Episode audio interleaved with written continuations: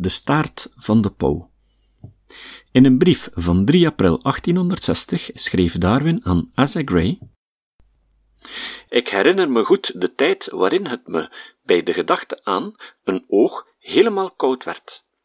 Maar ik ben over die fase van het beklag heen, en nu maken geringe, banale structuurdetails me vaak zeer oncomfortabel. Het beeld van een pauwenstaart, wanneer ik er naar kijk, maakt me ziek. Bij organen met een hoge graad van perfectie, zoals het oog, ziet iedereen het voordeel ervan voor het organisme in. Bij gevolg kan men vanuit adaptationistisch perspectief elke stap van de evolutionaire geschiedenis van het oog begrijpen. Maar wat met een fenomeen zoals de staart van een pauw? Wie ooit aandachtig het schouwspel bestudeerde van een pauw die zijn staart openwaaiert, de veren laat trillen en danspassen uitvoeren voor een ogenschijnlijk ongeïnteresseerde hen, komt daar onvermijdelijk van onder de indruk. Men kan zich terecht vragen stellen bij het adaptieve voordeel van een dergelijke staart en van de hele vertoning. Natuurlijke selectie werkt in op eigenschappen die een voordeel bieden in de strijd om het bestaan. Maar de staart van een pauw, zo kan men met reden veronderstellen, lijkt eerder nadelig.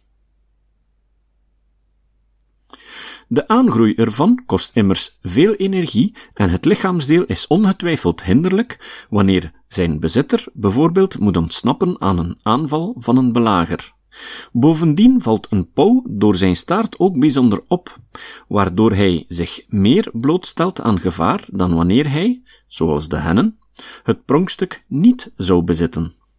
Dat laatste duidt een tweede probleem aan. Hoe komt het dat dergelijke grote geslachtsverschillen bestaan? In Over het ontstaan stelde Darwin kort het mechanisme van seksuele selectie voor als oplossing van dat probleem. Hij werkte jaren aan de uitwerking ervan, om in 1871 zijn bevindingen te boek te stellen. Voor het eerst in twee volumes verschenen, in 1870-1871, luidt de volledige titel van het werk The Descent of Men en Selection in Relation to Sex. Het gaat in feite, zoals de titel aangeeft, om twee verschillende boeken die niet samen gepubliceerd hoefden te worden. De enige directe link is Darwins veronderstelling dat een aantal eigenschappen van de mens zijn verklaring vindt in het mechanisme van seksuele selectie. Het eerste deel behandelt de evolutionaire herkomst van de mens, waarbij zowel anatomische, fysiologische, antropologische, mentale als culturele onderwerpen aan bod komen. Darwin maakt ook verschillende vergelijkingen met aan de mens verwante diersoorten. Het tweede deel behandelt seksuele selectie als een structuur- en gedragsvormend mechanisme naast natuurlijke selectie, voornamelijk bij niet-menselijke dieren. Pas in het laatste deel gaat Darwin in op de verklarende waarde van seksuele selectie voor menselijke kenmerken en menselijk gedrag. Ik beperk me hier tot de algemene idee van het mechanisme zonder in te gaan op Darwins bespreking ervan in relatie tot de mens. Daarvoor baseer ik mij op Darwins eigen uiteenzetting en op Helena Cronins bijzonder gedetailleerde historisch overzicht van de interpretaties van het mechanisme van seksuele selectie, getiteld The Ant and the Peacock, 1991.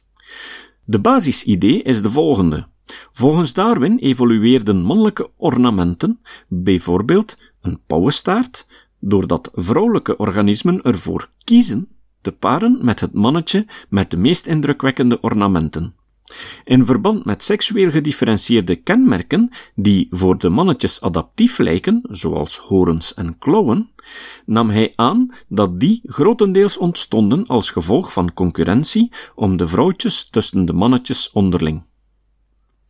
Niet zozeer natuurlijke selectie is met andere woorden verantwoordelijk voor de ontwikkeling van het gewei van een hert, maar wel de seksuele selectie. De mannetjes vechten met elkaar om de vrouwtjes en de hinden worden bevrucht door de herten met het grootste gewei. Ook in dit geval kiezen de vrouwtjes. Ze zouden zich immers kunnen laten bevruchten door de verliezer, maar ze opteren algemeen voor de winnaar. Ik kom terug op het voorbeeld van de pauwenstaart ter verduidelijking van het mechanisme. Veronderstel dat door, wat we nu noemen, een mutatie een mannelijke pauw een staart krijgt die langer is dan de gemiddelde lengte van de staarten van de andere hanen in de groep. Veronderstel bovendien dat de hennen, om een of andere onbekende reden, zie infra, kiezen zich te laten bevruchten door de eigenaar van de langere staart.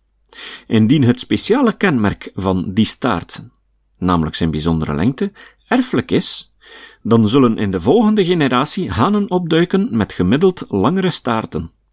Ook hier zal weer variatie optreden, eventueel door mutaties. Dat betekent dat er ook in deze generatie een pauw zal zijn met een langere staart dan het groepsgemiddelde, of, eenvoudig gezegd, één pauw zal de langste staart hebben. Veronderstel opnieuw dat de hennen verkiezen zich door deze haan te laten bevruchten.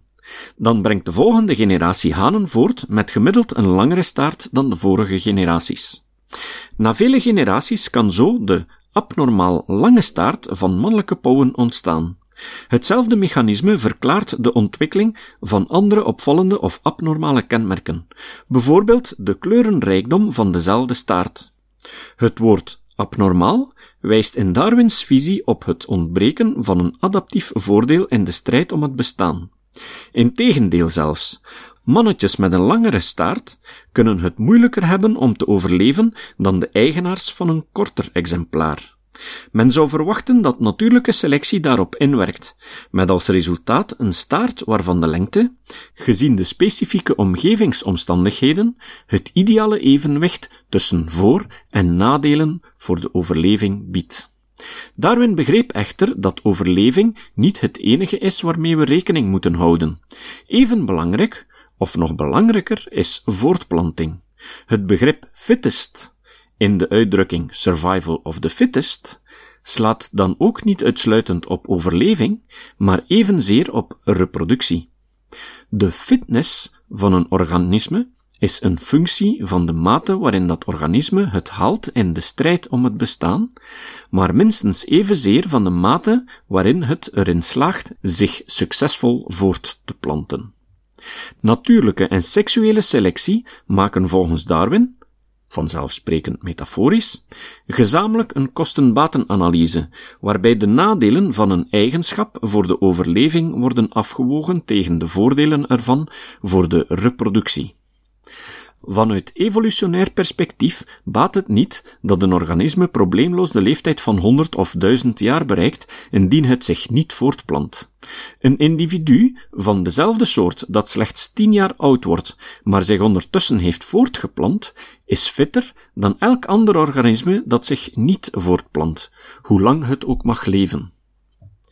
Zoals duidelijk blijkt uit het voorbeeld van de ontwikkeling van de pauwenstaart, kunnen we stellen dat de mannetjes van die soorten waarbij seksuele selectie een belangrijke rol speelt, de gevangenen zijn van de vrouwtjes.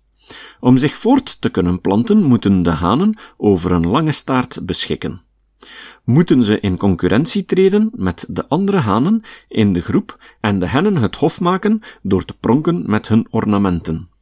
In het geval van pauwen is het begrip concurrentie ten dele relatief. De mannetjes dansen voor de vrouwtjes en waaieren hun staart open, waarop de vrouwtjes na verloop van tijd hun keuze maken. Er treedt slechts zelden een rechtstreekse, lijfelijke confrontatie op tussen de hanen onderling. Bij andere soorten is die concurrentie wel rechtstreeks fysiek, zoals bijvoorbeeld bij herten en zeeolifanten. Vooral bij deze laatste soort zijn de gevechten tussen de mannetjes vaak zeer heftig en agressief. Dat komt doordat er bijzonder veel te winnen en te verliezen valt. Een verliezer zal geen enkel vrouwtje bevruchten, een winnaar meerdere. Liever dan oud te worden zonder nageslacht, brengen de mannetjes hun overleving en het gedrang door te vechten in functie van de reproductie. Men kan zich nu afvragen waarom vrouwtjes verkiezen zich te laten bevruchten door mannetjes met de langste straart, de mooiste kleuren of het grootste gewei. Hiermee samenhangend dringt zich de vraag op hoe dit hele proces ontstaan is. Met betrekking tot ornamentele eigenschappen meende Darwin dat vrouwtjes esthetische criteria hanteren. De vraag waarom dat zo is, of wat het precies betekent, kon hij niet beantwoorden. Pas in de 20e eeuw is hierop door de Britse wiskundige en geneticus Ronald Fisher een bevredigend antwoord geformuleerd. Fisher ging niet rechtstreeks in op Darwins esthetische argument, maar maakte de logica van het proces duidelijk. Allereerst is er geen bijzondere reden nodig waarom vrouwtjes mannetjes met speciale eigenschappen verkiezen. Indien een meerderheid van de vrouwtjes deze keuze maakt, volstaat dat als verklaring. Vrouwtjes die deze voorkeuren niet delen, zullen immers worden bevrucht door een mannetje met bijvoorbeeld, in het geval van pauwen, een kortere staart. Hun mannelijke nakomelingen zullen dan eveneens een kortere staart hebben, maar zullen zich niet of zeer moeilijk kunnen voortplanten, aangezien de meeste vrouwtjes, die de voorkeur voor lange staarten erfden, zich laten bevruchten door een mannetje met een lang exemplaar.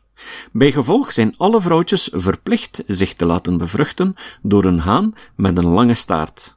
Dat zet een proces in werking dat ertoe leidt dat mannetjes een steeds langere staart krijgen. Helena Cronin drukt de basisidee als volgt uit. In een populatie waarin er een meerderheidsvoorkeur voor om het even wat bestaat, doet een vrouwtje er beter aan de trend te volgen. Hoe willekeurig en absurd ook, want de volgende generatie dochters zal hun moeders voorkeur erven, terwijl haar zonen hun vaders aantrekkelijke kenmerken erven. 1993, pagina 201. Ik beschreef de mannetjes al als de gevangenen van de vrouwtjes, maar we kunnen de vrouwtjes eveneens als gevangenen beschouwen, zij het van elkaar.